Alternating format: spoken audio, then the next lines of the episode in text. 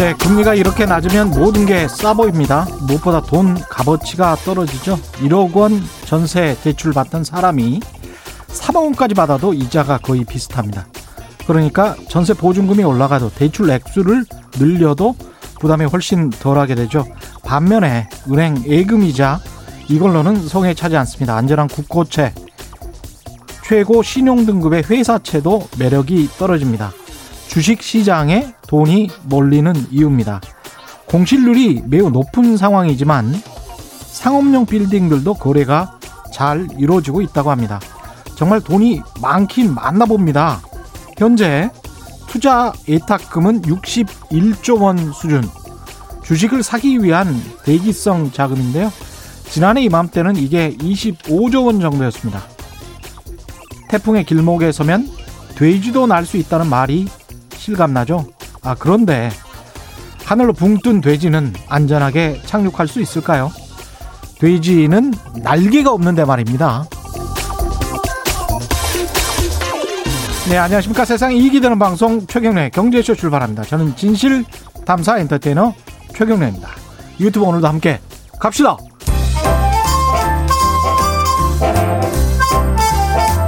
여러분, 선물을 가져왔습니다. 올 한해 정말 고생 많으신 청취자 여러분들께 작은 기쁨을 드리고자 최경영의 경제쇼에서 깜짝 선물을 준비했어요. 다양하고 우수한 중소기업 제품이 소개된 같이 삽시다 홈페이지에 회원 가입하신 인증샷을 샵 9730으로 보내주시면 하루에 4분씩 선정해 쌀을 보내드리겠습니다. 짧은 문자 50원, 긴 문자 100원에 정보 이용료가 들어가는 건 알고 계시죠? 우수한 소상공인 제품이 많이 입점돼 있는 같이 삽시다도 응원하고 맛있는 쌀도 받아볼 수 있는 기회. 지금 바로 신청해 보세요. 이 프로그램은 디지털 경제로의 대전환, 스마트 대한민국을 만들어가는 중소벤처기업부가 함께합니다. 네. 최경영의 경제쇼에서 12월 한 달 동안 소상공인 여러분들을 응원하는 특집. 같이 삽시다 홈페이지에 들어가셔서 자신의 아이디를 만드신 후에 로그인한 인증샷 그리고 홈페이지에 대한 평가, 주소, 연락처 저희에게 함께 보내주시면 쌀 선물 보내드립니다. 오늘도 청취자 여러분의 많은 참여 부탁드립니다. 최경령의 경제쇼 어제 오늘 2020년 문재인 정부의 경제 정책에 대한 여야의 각각 평가를 들어보고 있는데요. 오늘은 더불어민주당 홍성국 의원 수축사회의 저자이시기도 하시죠? 네, 그렇습니다. 예, 함께하겠습니다. 안녕하십니까? 네, 안녕하세요. 수축사회와 관련해서 사실 이 책이 그때 굉장히 베스트셀러가 되고 그 이후에 또 의원님 되셔가지고 이 책 때문에 또 의원 저 의원 되신 거 아니세요? 아 그런 것도 일부 있는 것 같습니다. 아, 저희 그때, 의원들이 많이 읽으셨더라고요. 그때 책이 일종의 이제 하나의 한국 사회 경제에 관한 일종의 아젠다 세팅이 된 것 같아요. 네, 감사합니다. 네. 그렇게 봐주셨습니다. 산업사회 재편이랄지 이런 여러 가지 측면에서 책이 굉장히 좀 의미가 있었는데 굉장히 바쁘실 텐데 경제 정보는 늘 어떻게 챙겨 보십니까? 일단 저는 뭐 직장 생활할 때 네. 금융계에 있었기 때문에 음. 어, 개일 뭐 신문이나 방송이나 이런 건 기본적으로 항상 보고 있고요. 네. 어, 심층적인 부분들은 유튜브로 최경의 경제수를 가장 많이 봅니다. 네, 역시 최경영의 경제쇼 맞으시는군요. 고맙습니다. 네. 예. 그 청취자 여러분께는 굉장히 좀 반가운 얼굴이십니다. 예, 그래서 어떻게 지내셨는지도 좀 궁금하기도 하고 중책을 계속 맡고 계시네요. 네, 뭐 예. 원내부대표고요. 예. 어, 경제대변인이고 초선 의원이신데 네, K뉴딜도 함께 일하고 있습니다. 아, 네. 예, 대단하십니다. 일단은 주식시장 이야기로 좀 넘어가 네. 봐야 될 것 같아요. 코스피가 오늘 2,771인데요. 이게 막 불안한데 계속 올라갑니다. 네, 어떻게 그렇죠. 보십니까? 어, 네. 조금은 불안한 수준까지 와 있기는 한데요. 네. 아직까지는 뭐 어, 충분하게 시장이 음. 힘을 힘이 느껴지고 있어요. 그래서 네. 사실 이전에 오르기 전에 10년간 2천 포인트에서 왔다 갔다 했잖아요. 그랬죠. 아 그래서 전 개인적으로 좀 안타까운 게 제가 이제 어 직장 생활이나 아니면 제가 연구소 차리고 있을 때 올랐으면 제가 돈도 좀 벌었을 텐데 의원이 돼서 주식이 한 주도 없습니다. 아 국회의원은 직접 투자는 못하죠. 아니 할 수는 있는데요. 할 수는 있어요? 제가 이제 정무위 소속이기 때문에 아. 금융 정책을 다루니까 그렇죠. 아, 있는 주식을 다 팔아서 음. 영주입니다. 영주시군요. 네. 근데 일대 일단은 화랑은 계속 그러면 영주인 상황에서 또 지속될 거라고 보십니까? 주식시장이? 음, 이게 이제 전 세계가 같이 움직이는 거거든요. 예. 이걸 자꾸 한국만 놓고 보게 되면은 과거의 추세에서 벗어나는 거죠. 그렇죠. 한국의 기업이 쉽게 얘기하면은 퍼가 한 10배 수준에서 유지를 해왔었습니다. 쉽게 보게 되면. 그러면 10배라는 게 뭐냐면 모든 회사의 가치가 1년에 벌어들이는 거 10년치. 그러니까 1년에 예를 들어서 이익이 한 천억씩 나면 곱하기 10 하면 그 회사 가치는 한 1조구나. 이렇게 우리가 평가를 받았었는데 예. 이번에 올라가면서는 한 13.7배 정도 돼요, 지금은. 예. 그 얘기는 13년치를 반영한다는 거죠. 그렇죠.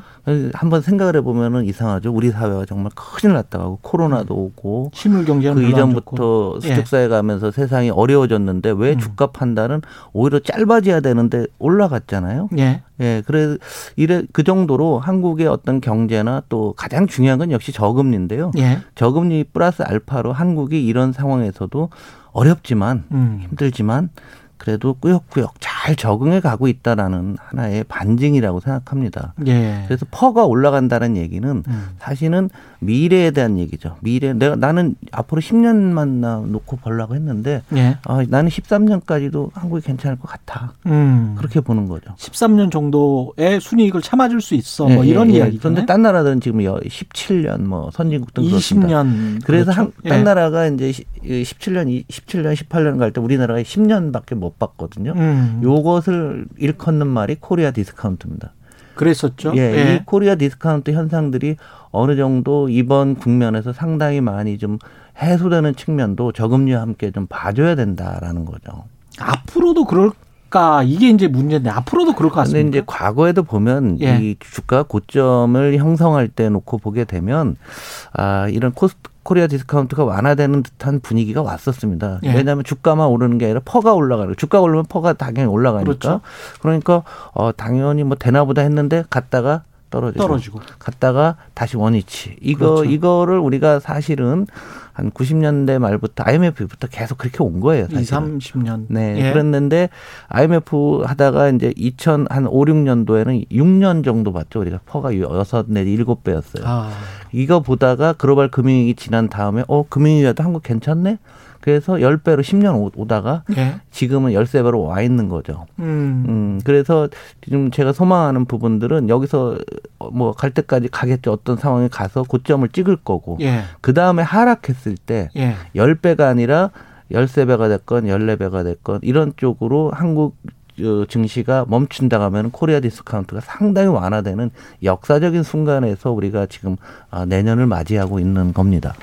이종우 economist도 그런 말을 했었던 것 같은데 저점이 중요하군요. 그러니까 지지대가 네, 네, 네. 2,400이 되느냐 안 되느냐. 네, 네. 그래서 PER가 한 13배 정도에서 멈춰 주느냐가 네. 그래서 한국 주식시장이 열, 13배 정도는 받을 수 있는 시장이다라고 외국인과 국내 투자자들에게 평가를 받는 시장이 그렇죠. 되어야 된다. 인정을 받아야 된다는 얘기죠. 그러네요. 그 작업이 앞으로 남아 있는 겁니다. 내년에 아마 그런 것들이 발생하겠죠. 그러면 계속 이렇게 움직이면서 네. 바이브레이션처럼 계속 네, 움직이면서 네. 이렇게 확인을 해보겠네요. 근데 이제 그게 만약에 거의 저지 안 되고 다시 10배로 내려간다고 하게 되면은 예. 이 이번에 나타났던 부분들은 큰 의미가 없는 거죠. 그러네요. 그런데 예. 어, 그런데도 그럼에도 불구하고 제가 좋게 보고 있는 여러 요인들은 예. 코리아 디스카운트 상황들이 많이 완화되고 있는데 음. 가장 중요한 것은 한국의 경제는 수출 중심, 제조업 중심이었잖아요. 예. 그리고 따, 다른 말은 중후 장대형 산업이었잖아요. 그랬죠. 그래서 예. 기업의 이익을 놓고 보게 되면 좀 고무적인 게 음. 어, 우리나라의 뭐 매출이나 이익이나 이런 게 한 60%가 중후장대형 산업이었어요. 예. 소재, 철강, 화학, 정유, 산업재, 기계조선, 건설, 운송. 그다음에 자동차, 예. IT 요게 전체 이익이나 매출액에 우리나라 상위 기업들의 매출 한 60%좀 됐는데 예. 지금은 그 이외의 쪽에서 상당히 많이 증가가 되고 있어요. IT에 지금 반도체까지 포함하신 거죠? 네네. 예. 그래 그랬는데 이제는 뭐 IT가 더 커졌고 다른 예. 쪽도 커지고 있는 거죠. 음. 흔히 우리가 눈에 보는 게 지금 증시 용어가 DNA, BBIG, 맞아요. 뭐 이런 예. 얘기들 하면서 예. 우리나라 기업들이 거기서 선전을 하고 있고 음. 어, 우리나라 배터리 회사 없으면 전기차 못 다니잖아요. 전 예. 세계에서. 예. 그리고 수소 경제로도 수소차도 뭐 여러 번 뭐 말씀들 많이 여기 음. 최경 경제쇼도 많이 했었는데 예. 수소 경제도 한국이 선도하고 있죠. 예. 바이오 선도하고 있죠. 배터리. 네. 예. 그다음에 예. 우리 뭐 엔터테인먼트들 해서 게임이라든가 예. 아, 또 우리 케이팝이라든가 이런 음. 쪽으로 해서 우리가 중후장대형의 산업 구조에서 어, 지난 한 2, 3년 동안은 빠르게 그런 쪽으로 우리 산업 구조가 바뀌고 있는 거죠. 그 인덱스 안에 있는 기업들 대표적인 200개 기업들이 어떤 업종에 속해 있는지 그리고 과거와 어떻게 달라져 있는지를 보면 한국의 미래가 좀 보이겠습니다. 그런데 지금 제가 언급한 게다 예. 미래 산업이라고 하고 다른 나라들이 전부 다 많은 사람들이 음. 여기를 미래 산업으로 인정하는 쪽이잖아요. 그렇죠. 예. 그런데 우리는 거기서 이미 성과들이 나오고 있다라는 얘기입니다. 그러니까 이제 코스피 200 안에 들어가 있겠죠. 네.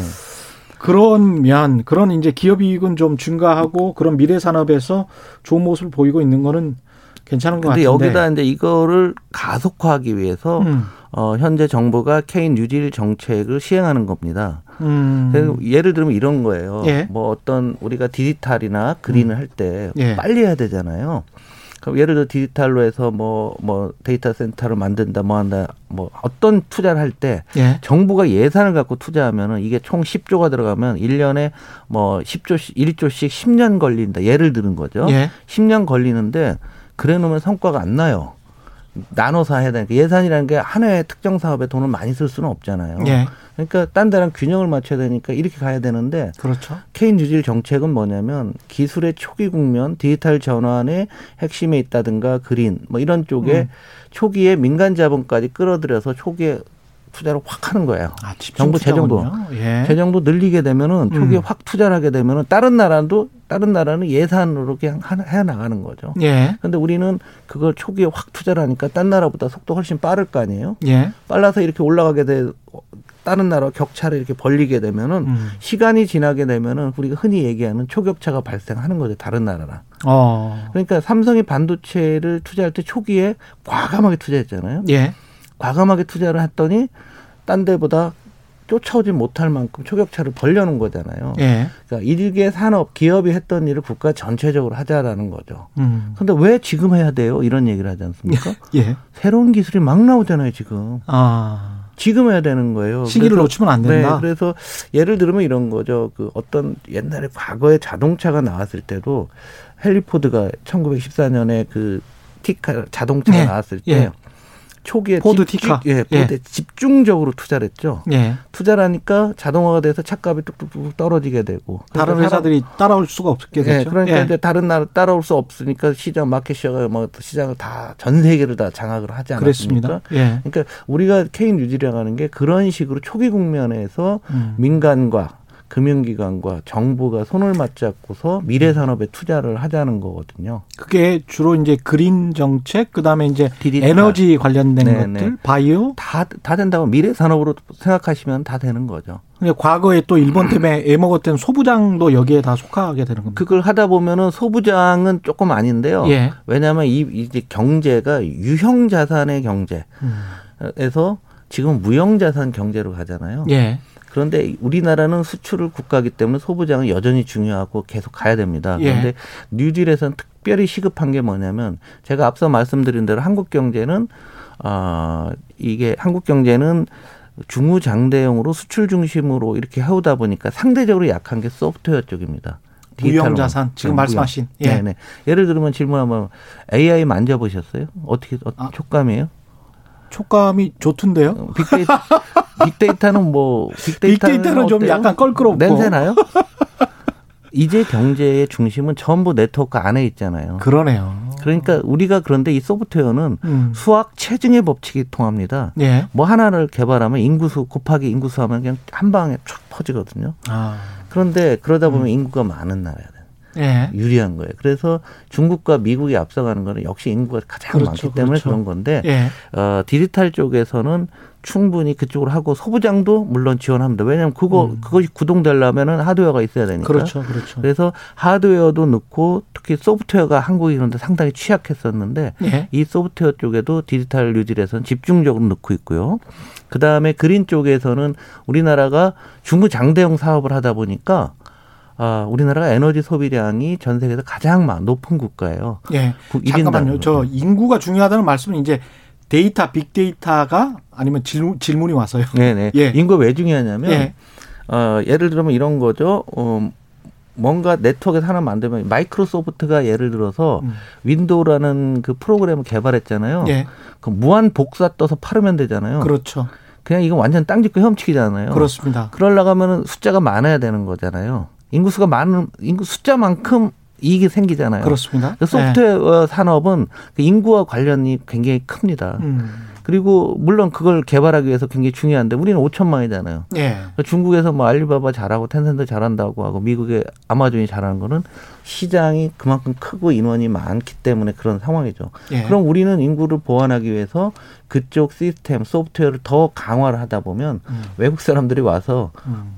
외국의 입장에서 해외 직구할 거 아니에요. 공부하게 그렇죠. 한국을 아. 이용할 수도 있고 더 편리하고 안전하게 결제를 해준다든가 글로벌한 범용의 소프트웨어를 그럴 수도 있는 된다. 거죠. 예. 그렇지 않고서는 이제 그래서 그그 그 플랫폼을 통해서 우리나라 제조업체의 제품이 또 팔려나갈 수도 있는 거고요. 예. 그런데 이거는 선택이 아니라 필수지 않습니까? 어느 그래요. 나라나 다 그렇게 가고 있는 거니까.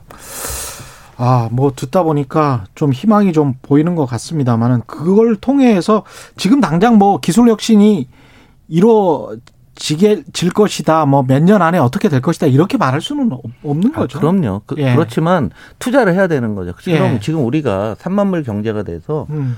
올해나 내년에 이제 물가를 감안한 PPP 기준으로 1인당 국민 소득이 일본을 추월할 것 같아요. 예. 구매력 지수로 봤을 네, 때는 네. 예. 이태리는 올해 아마 통계가 안 나와서 올해 아마 추월할 것 같긴 한데 제 생각에는 거기는 워낙 또 GDP가 꼬그라져서 예, 예. 예. 뭐 그런데 이게 실질적으로 이렇게 만든 게 뭐냐면 잘 한번 20년 전으로 되돌아보면 예. 1999년부터 한 2000년 초반에 IT 붐이 발생했었습니다. 그렇죠. 대부분의 분들이 그 당시에 이제 핸드폰을 다 사셨고 그렇습니다. 인터넷을 다 깔고 예. 없던 집에 PC 다 깔고 그랬어요. 음. 그러면서 뭐 별의별 일들이 다 발생했고 예. 특히 저희 같은 이제 50대 후반에 있는 사람은 그 당시에 참 투자들 굉장히 많이 해서 예. 어, 돈을 번 사람도 있었지만 대부분 또 날리기도 했습니다. 그래서 그때 돈이 얼마 들어갔을까 추정한 자료가 없습니다, 사실은. 아. 왜냐하면은 이게 이제 비상장 기업한테 막그 그랬었죠. 벤처 투자 붐이라는 게 있었어요. 최 기자님은 예. 그때 뭐 투자 안 하셨나요? 했습니다. 그래서 난리, 예. 날리셨죠? 아니요, 저는 뭐 버리셨어요? 예, 예. 다행이시고 새로운 기술 뭐 이런 네, 그런 네, 그 예, 당시 그 그런 그 그런 기업들이 있었죠. 예, 예. 그, 예. 그 당시인데 그 당시에 추정한 거 보니까 한 60조 정도가 들어갔다는 얘기예요. 한 2년 사이에. 그때 당시 돈으로? 예, 예. 엄청. 그래서 그 돈이 들어가서 예. 지금 한국이 IT 강국이 된 거예요. 초기 국면에 기술의 초기 국면에 들어갔던 거예요. 그냥 망한 기업들도 굉장히 많았지만. 네, 그렇죠. 그, 그래 놔서 어 거기서 우리의 IT가 지금 세계 최강까지 오게 된 그런데 그건 하드웨어였어요. 네. 하드웨어였고요. 네. 그 다음에 또 하나 사례가 있어요. 한국 바이오가 지금 세계적으로 굉장히 뜨고 있잖아요. 네. 언제부터 된 것 같습니까?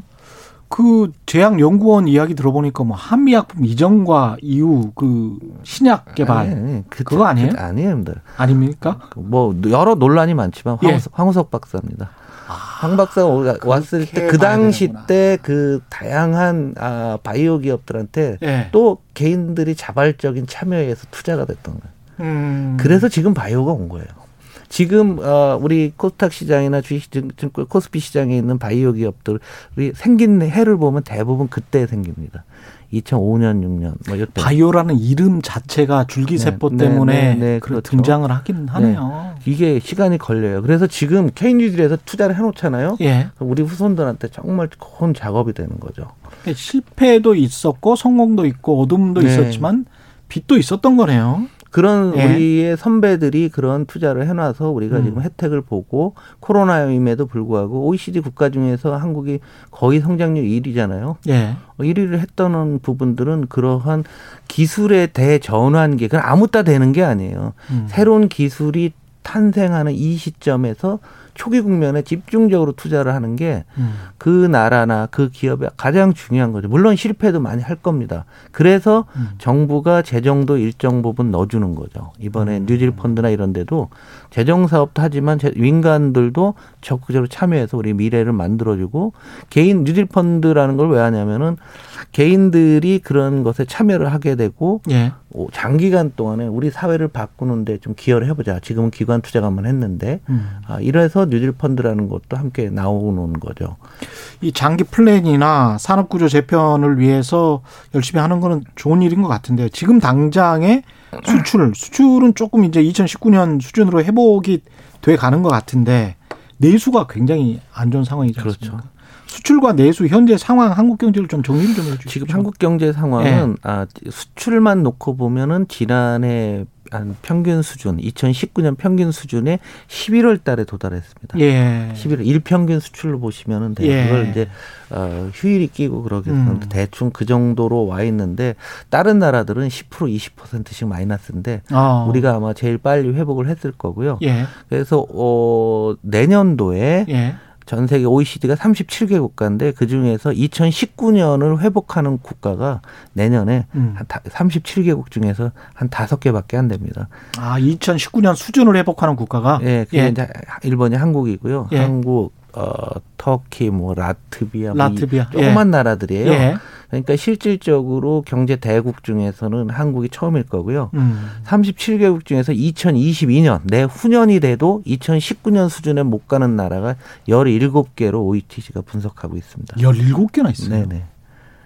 근데 이제 OECD 37개국은 중국이 제외가 돼 있고 네, 중국은 네, 그 우리보다는 약간 좀 예외죠. 예. 네, 네. 성장률이 높은 것 같고 네, 중국이 좋으면서 우리도 같이 좋아지는 측면도 있습니까? 어, 일정 부분 있죠. 아. 한국 수출의 25%가 중국인데요. 예. 어, 25% 플러스가 홍콩, 대만이 중국 경제랑 연동되잖아요. 예. 두개 합치면 34 정도 되거든요. 음. 그리고 어, 중국을 중국의 영향에 대해서 제가 한 1년 전인가 최경영 경제수 똑같은 얘기를 했던 것 같아요. 예. 어, 중국이 수출 규모로 4분의 1이니까 이렇게 사람들이 이제 그래서 뭐 별거 아니네 이런 거 보는지 몰라도 예. 우리나라 수출의 60% 이상은 이머징 국가로 수출해요. 예. 한국의 호주의 수출이 잘 되려면 중국 경제가 좋아야 돼요. 아. 왜 그럴까요? 왜 그렇습니까? 그쪽에서 호주의 원자재를 다 수입하는 나라는 그렇죠. 중국이잖아요. 중국이고. 중동에 우리 수출 많이 해요. 음. 중동 경제 중동에서 예를 들면 오일 산유국들이 우리가 수출을 많이 하려면 물론 유가가 올라가는 게 최고일 텐데 예. 원유를 가장 많이 사가는 나라가 중국이에요. 그러네. 브라질에서 철광석이나 콩이나 이런 거 제일 많이 사가는 나라가 중국이에요. 그러네요. 브라질 경제는 중국 의존도가 있는 거예요. 그러니까 예. 우리가 인정할 건 인정할 거 뭐 안보는 음. 미국, 경제는 중국 뭐 이런 얘기를 하는데 저는 개인적으로 그런 얘기 안 했으면 좋겠어요. 어쩔 수 없이 현재 상황에 대한 인식이라도 좀 제대로 했으면 아, 하는 생각입니다. 그러니까 브라질, 호주 뭐 원유 산유국들 모두가 다 중국 경제가 호조가 돼야 좋은 상황이고 우리는 중국 경제에 또 직접적으로 영향을 받고 있고 그 나라에 브라질에 예. 한국이 수출하려고 하면은 음. 중국이 좋아야지만 그 저기 브라질에 수출을 많이 해서 돈을 벌 거 아니에요. 그럼 우리 상품을 사다 쓸 거 아닙니까? 아주 쉽게 생각해 보면 그렇다는 얘기죠. 예. 이제 차차 또 내수 이야기나 뭐 이런 거를 좀 해야 되겠는데요. 당장에 또 문자 질문 오는 게 김배공님은 내년 주식시장 국내 주식시장 어떻게 예상하시는지 다른 분들은 버블을 대비하라고 해서 불안하다 이렇게 말씀하셨습니다. 아, 국회의원이 주가 전망하는 건 제가 세계, 세계 최, 최초 같은데요? 우리나라에서는 없었던 것 같아요. 아, 저도 지금 네. 질문을 드리고 나서 네. 약간 좀 머쓱했어요. 여기 질문 드려도 되나? 왜냐면 워낙 전문가셨기 때문에. 왜냐하면 틀리면 예. 제 다음 재선에 문제가 생길 겁니다. 아, 그런데 저는 예. 이렇게 봐요. 뭐, 전 상관없고요. 음. 어, 이번에 코리아 디스카운트 많이 완화됐고 한데 이건 모든 현상은 글로벌 공통이고 1번 금리를 보셨으면 좋겠다. 금리를 봐라. 예. 예. 뭐이 얘기 뭐 최경영 경제쇼 들으신 분들은 다 뭐 계속 외, 외우셨을 거예요, 이제. 네, 네. 외우셨을 예. 텐데요. 예. 그럼 이게 또 코로나와 관련이 됩니다. 음. 그 코로나가 과연 언제쯤 집단 면역이 생길 거냐라는 거죠. 예. 현재 예측은 내년도 2분기 중후반 4, 5월, 5월 뭐 이 정도까지 보잖아요. 음. 그래서 예외 상황으로 백신에 아, 저기가 생긴 혹시라도 부작용. 안정성 부분들. 예. 우리나라가 늦게 하는 거잖아요. 예. 못 구한 게 아니라 딴 음. 나라 하는 거 봐도 된다. 우리 환자 수가 상대적으로 적으니까 예. 이런 측면도 있습니다. 측면도. 음. 그런데 그렇다고 보게 되면 그 이전까지는 우리나라가 올해요. 내년도에 예산의 72.4%인가를 상반기에 집행합니다. 아. 한국만 아니요. 전 세계가 다. 자 그러면 이 코로나가 나오고 음. 제가 주장한 수축 사회로 놓고 보게 되면 양극화가 많이 발생을 하는데 예. 코로나가 나왔더니 가진 분들은 부동산값 올라 돈 벌어 주가 올라 돈 벌어 돈 그리고 새로운 신산업에 투자한 벤처기업가 큰 돈을 벌고 하면 예. 이게 격이 더 벌어진 거예요. 더 벌어졌어요. 그러니까 사실. 정부가 작년에 이제 다 네 차례나 그 추경을 해서 막 받쳤지 않습니까? 예. 쉽게 얘기하면 받치고 있는 거예요. 떨어지지 그렇죠. 않겠고. 그렇죠. 예. 그래서 내년 상반기까지 어느 정도는 마련을 해두고 있습니다. 예. 근데 문제는 다른 나라건 한국이건 금리는 너무 비정상으로 낮고 돈도 음. 너무 많이 풀어놨다는 얘기죠. 예. 풀어놨기 때문에 아, 이 코로나가 진정이 되면은 돈을 흐르 걷어 들어가고 싶을 겁니다. 예. 그리고 금리도 좀 올려야 되겠죠. 그렇죠. 그렇게 됐을 때 자산 시장에 큰 변화가 발생하는 거죠. 음. 그러면 이제 부동산에도 영향을 줄 겁니다. 금리가 올라간다면 대출 금리가 지금 오프닝 멘트에서도 금리가 낮은 이 말씀을 하셨는데 예. 그게 아니라 금리가 만약에 여기서부터 조금만 더 올라가게 되고 지금 많은 우리 은행들이 신용대출도 지금 막고 있잖아요. 예. 그 이유는 내년 상반기까지도 계속 이런 식으로 금리가 낮아서 풀리게 되면 나중에 우리가 수습이 안 된다는 거거든요. 예. 그렇게 되니까 코로나가 진정되면 두 가지가 교차될 것 같아요. 그동안 억눌렸던 소비가 용수철 치기도 튀어나올 겁니다. 예. 저도 뭐 친구들하고 송년하자 가면 코로나 후에 보자 뭐 이런 하면 매일 하여간 저녁 약속해야 될 것 같거든요. 그렇죠. 저희, 저희 지역구 행사 하나도 못 해요, 지금. 그렇죠. 어? 그러면 그때 되면 막 잡히다 보면은 음. 내수가 확 될까. 우리가 내수가 한 900조 돼요, 대충. 아. 900조가 지금은 이제 많이 줄어 있을 테니까 한 800조쯤 된다고 하고. 예. 이게 뭐 한 100조, 200조가 확 불타오를 겁니다. 예. 그때부터 역으로 역으로 그러면 정부 입장에서는 금리를 올리고 어 풀어놓은 돈을 거둘 텐데 음. 다행 한국이 상대적으로 괜찮아요. 왜냐하면 돈을 제일 조금 풀었어요 전 세계에서. 그렇죠. 예. 예. 금리도 아직도 우리는 약간은 있어요. 음. 제로까지 간 나라도 있죠. 그래서 해외 쪽을 굉장히 많이 좀 보셔야 되는 거죠. 그러니까 음. 내년 여름 정도 되면은 2분기 어, 정도 어떤 변곡점이 상당히 발생할 가능성이 있고 2분기 정도. 네, 네. 그, 그 이후에는 음. 지금 앞서 말씀드린 대로 경제 대전환을 제대로 수용한 나라와 예. 코로나 때문에 이거 막느냐고 허겁지겁했던 나라의 격차가 더 벌어지겠죠. 예. 한국은 잘하고 있기 때문에 상대적으로 음. 괜찮아지고 그때 내년 하반기에 열세 백 원 열네 백 원 저점을 테스트해서 한국 음. 주식가가 견조하다고 했을 때 이거는 굉장히 역사적인 사건으로 내년이 기억될 수도 있는 거죠. 아. 그래서 그렇게 보시니까 지금 투자를 하실 때도 내년도 하반기나 음. 코로나가 물러난 이후에 우리가 경제를 생각하시면서 좀 하셨으면 좋겠고요. 예. 아, 그 다음에 제가 꼭 말씀드리고 싶은 거는 제가 어, 증권회사 사장이 국회에서 국정감사하면서 금융위원장, 청와대 정책실장한테 증권시장의 투명화. 예. 아, 그리고, 어, 쉽게 얘기하면 작전 뭐 이런 것 좀 막아달라고 수도 없이 얘기를 했습니다. 예. 그 이유는 뭐냐면 어, 여러 가지가 있지만 금리가 낮다 보니까 이게 공부 안 하신 분들도 일부 들어오신 분들이 있고 신규 투자가들이 너무 많은 거예요. 예. 이 제도에 익숙하지 않으신 분들이 너무 많이 계시거든요. 예. 이분들을 보호해 줘야 되는 거예요. 지금이 음. 아니라 내년에 보호해 드리기 위해서 예. 증시를 투명하게 해야 된다. 음. 그래서 어, 여러 조치들을 계속 요구하고 있는 이유도 예. 그런 거예요. 그리고 특히 올해 9월까지 어, 나이별로 그 신규 계좌로 들어온 거 보니까 지금 9월까지 통계밖에 없는 데요. 20대가 315만 계좌, 30대가 348만 계좌, 40대가 286만 계좌 들어왔어요. 와. 그럼 작년도 같은 경우는 1년간 20대가 144만 계좌였거든요. 예. 그 연말까지 합치면 400만 계좌 보면 음. 전년 대비 3배, 4배 늘은 거죠. 엄청나군요. 네, 그래서 예. 이, 런 분들을 보호하기 위해서 시장을 굉장히 좀 투명하게 해야 되고 투자가 입장도 내년 되면은 정석 투자로 가야 되고 음. 그다음에 미래 다 전환에 관련해서 한국이건 또 요즘 해외 서학개미들 해외 주식 투자 하는 게 네. 굉장히 좀 더 조금 신중한 어떤 하나의 전환기 모멘텀에 대해서 준비를 좀 하셔야 될 것 같고요. 어, 국회에서 통과된 그 각종 법안들이 있는데 네. 공정경제 삼법이랄지 이런 것들도 주식시장하고 무슨 영향이 있습니까? 아주 큰 영향이 있습니다. 이게 코리아 디스카운트를 완화시키는 예. 거고요. 우리나라 언론이 안 써줬는데 역시 최경영 경제쇼가 또 그런 질문해 주셔서 감사합니다. 예. 이번에 공정경제 3법 중에서 공정거래법하고 상법은 음. 마치 투기 자본의 기업의 경영권이 뺏기는 것처럼 하는데 경영권과는 아무 상관이 없는 겁니다. 예.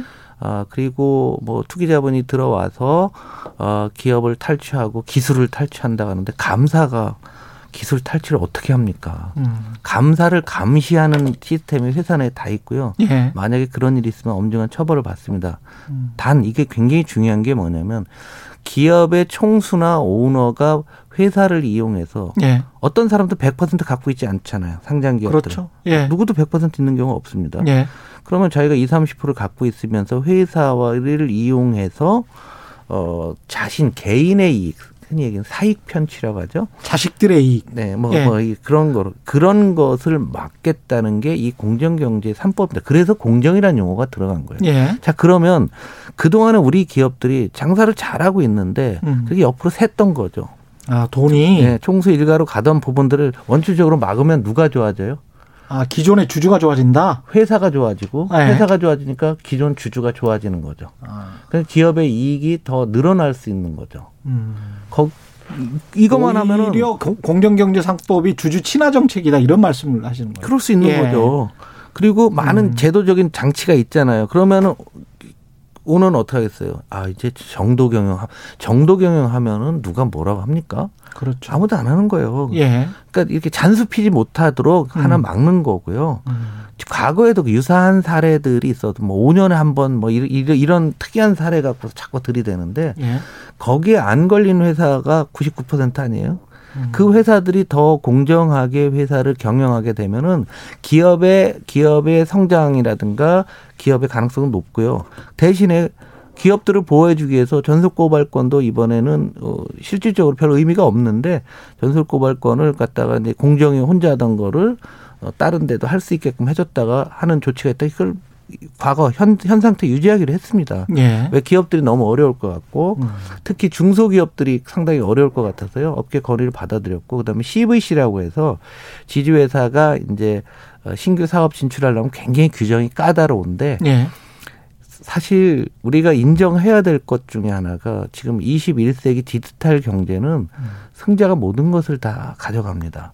그러다 보니까 미국도 지금 어 독점으로 지금 페이스북 지난주부터 얘기 나오죠. 독점 금지 반독, 반독점법에 예.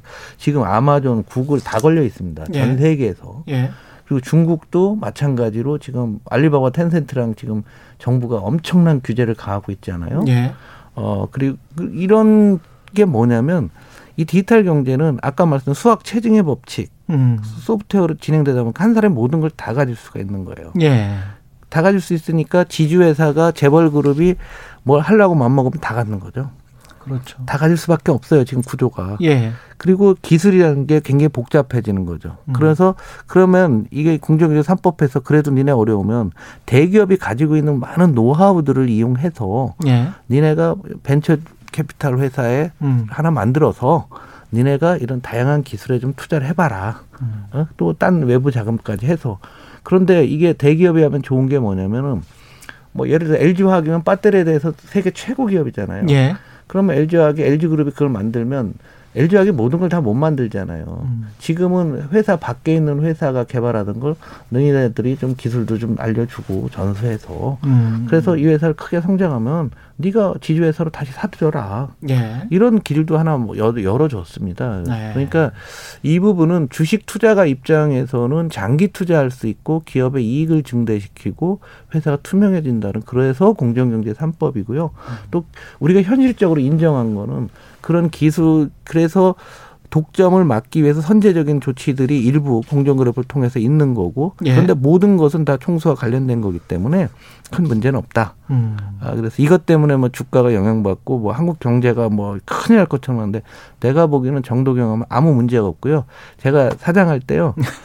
어, 주주총회 안건으로요. 예. 외국인 투자가들한테 이제 안건이 오면은 이제 보내죠. 주주총 의견을 보내면 예.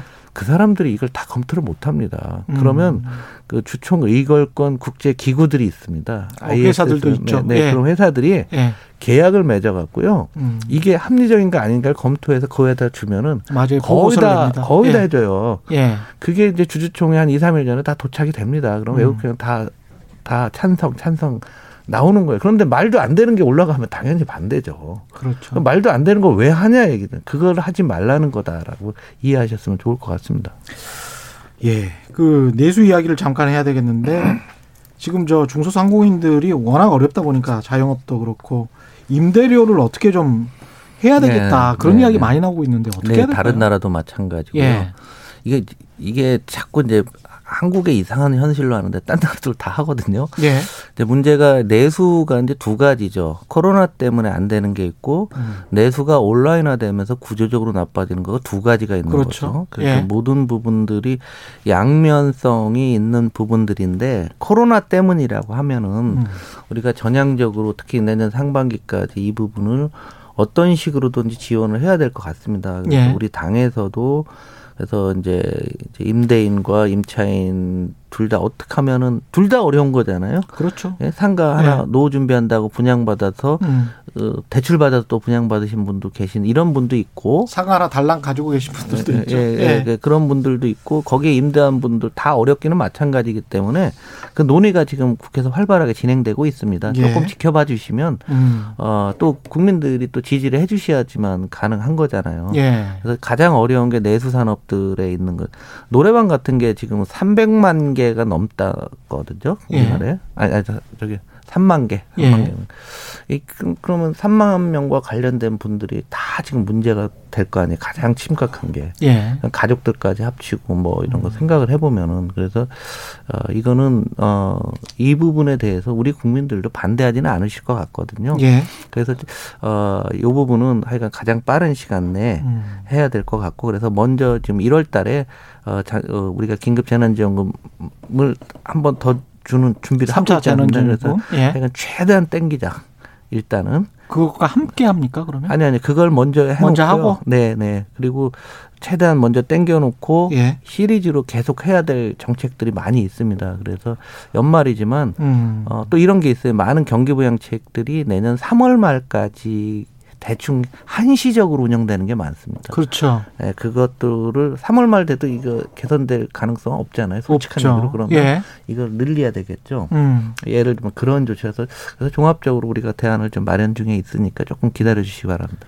방식은 어떻게 영연방 국가들처럼 가령 그 지주에게 음. 돈을 지급을 하고 그리고 이 임차인들이 쫓겨나지 않도록 뭐 6개월이나 1년 정도 음, 음. 계속 살 수 있도록 음, 하는 네.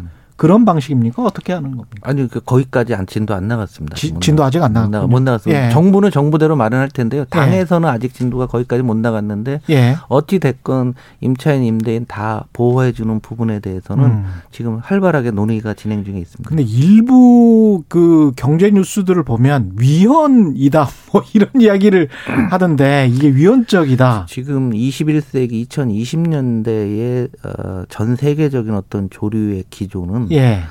어, 이 자본주의 전체를 수정해야 된다라는 생각들입니다. 요즘 샌달도 어, 그렇죠. 샌달도 그런 게 나왔고 예. 브랑코 밀라노비치가 또 어, 홀로선 자본주의 제가 음. 최근에 음. 그런 걸 읽어봤더니 우리가 아는 평등이라는 것에 대해서 시각을 좀 바꿔야 된다라는 거죠. 왜냐하면 우리가 아는 평등이라는 것에 관해서 시각을 바꿔야 네, 된다. 뭐냐면 그 우리가 당연히 저 사람은 능력이 있어. 우리가 결과의 평등을 얘기할 때 능력이 있으니까 많이 많은 소득을 가져가야 되고 많은 자산을 가져야 되고 우리가 인정해야 된다라는 거잖아요. 네.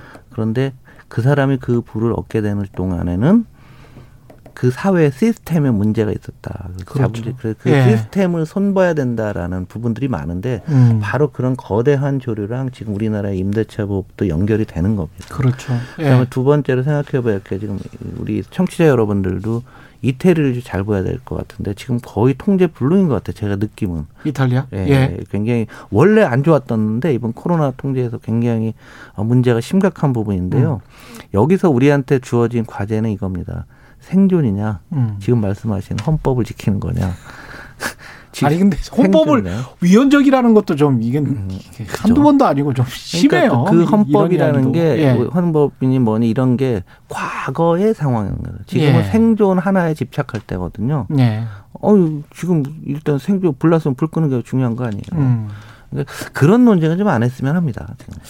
그러니까 70년대 무슨 뭐 밀턴 프리드만이 뭐 기업의 가치는 이익만 추구하는 거다 이런 식의 생각을 근데 어떤 전제 조건이 있는 거 아닙니까? 공정한 그럼요. 경쟁을 바탕으로 한 자본주의라면 뭐 이런 대전제가 있는 상황에서 프리드만 같은 학자들도 그런 이야기를 한 것일 텐데 그냥 기업은 이익만 추구하면 되고 그냥 싼 임금만 받으면 되고 뭐 이런 식으로 자본주의를 생각하시는 분들도 굉장히 많은 것 같아요. 보면은 예. 아마존하고 디즈니가요 2019년 같은데요.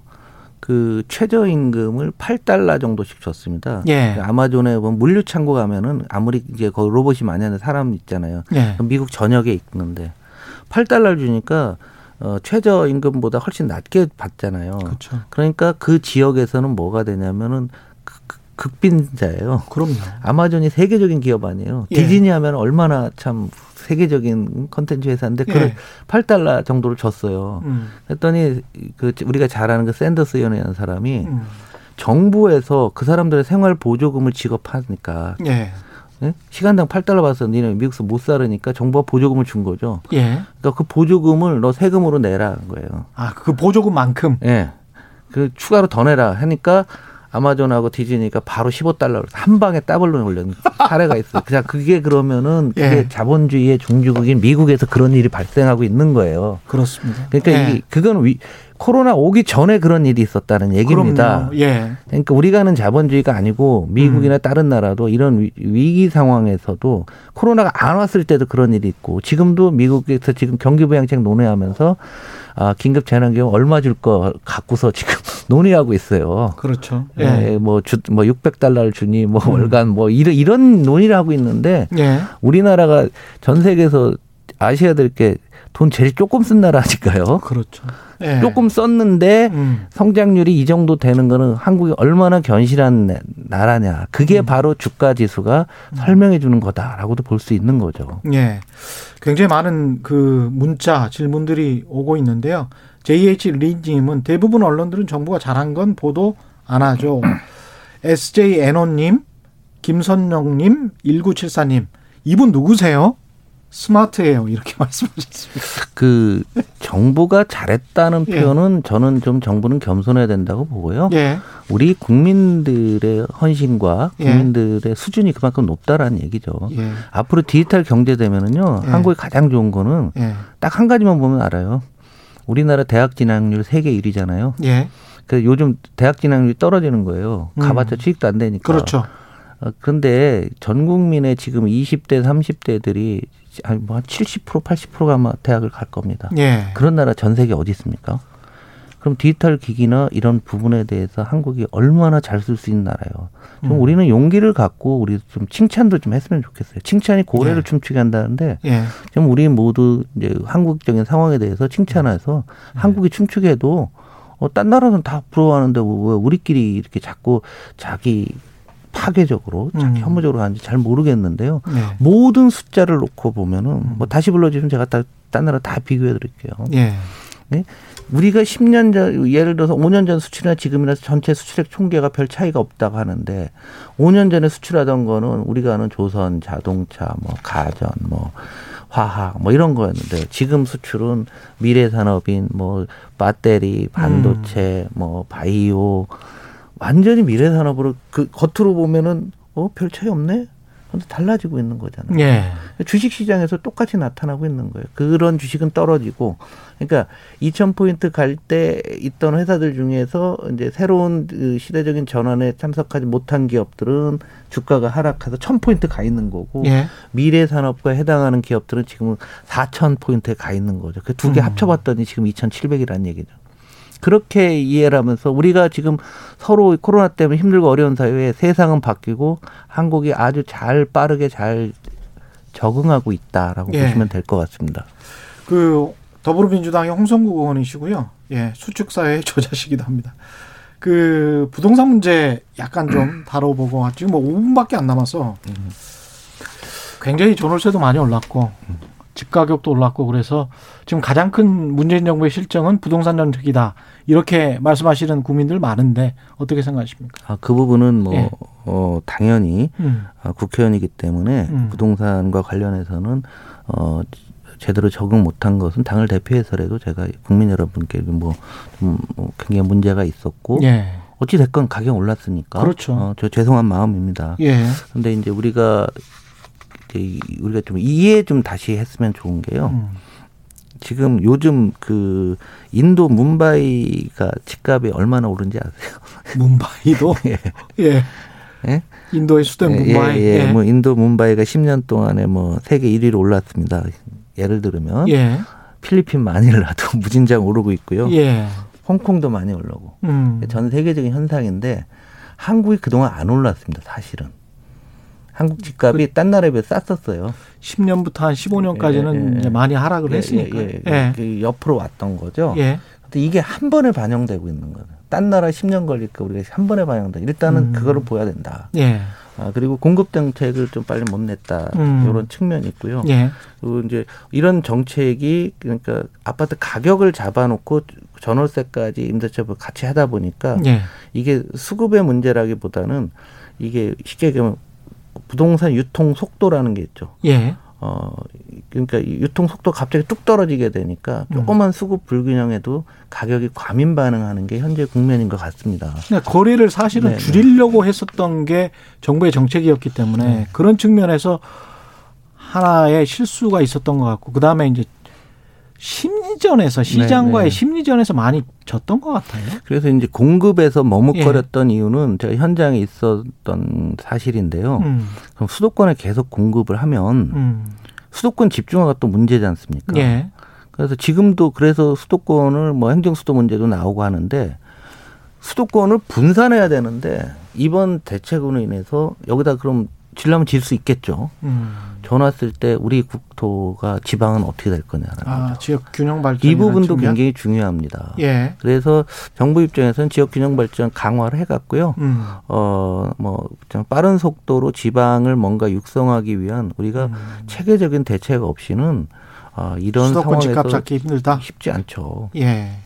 마지막으로 그 중대재해기업처벌법 조속한 통과를 촉구하면서 단식 농성 중인 정의당. 분들이 많습니다. 강은미 네. 정의당 원내대표, 그다음에 고 김영균 씨의 어머니 김미숙 씨 등 산업재해 희생자들이 있는데 희생자 유가족들이 있는데 이거 좀 빨리 좀 통과됐으면 좋겠는데 왜 안 됩니까 이거는? 이게 예. 이제 제가 보기는 일종의 예. 제가 민간 기업에 있던 사람이기 때문에 예. 형평성 부분들이 좀 있는 것 같긴 아, 한데요. 예. 그 왜냐하면은 이제 이 사업장이 여기저기 이제 나눠져 있지 않습니까? 예. 나눠져 있는데 그 CEO가 다 할 수는 없는 겁니다. 사실은 음. 모르는 상태에서 진행되는데 예. 이 법이 추구하는 바는 우리나라 산업재가 많다는 인정, 음. 그걸 없애야 되는 거죠. 예. 그러다 보니까 이 법을 제정하는 건 좋으나 음. 일정 부분 즉 어, 경제나 이런 것도 위축시킬 수 있다. 음. 그리고 이런 시각들이 지금 충돌하고 있는 거죠. 그런데 우리 당의 입장은 음. 통과는 시키되 예. 조금 완화할 필요도 있다. 아. 음, 그래서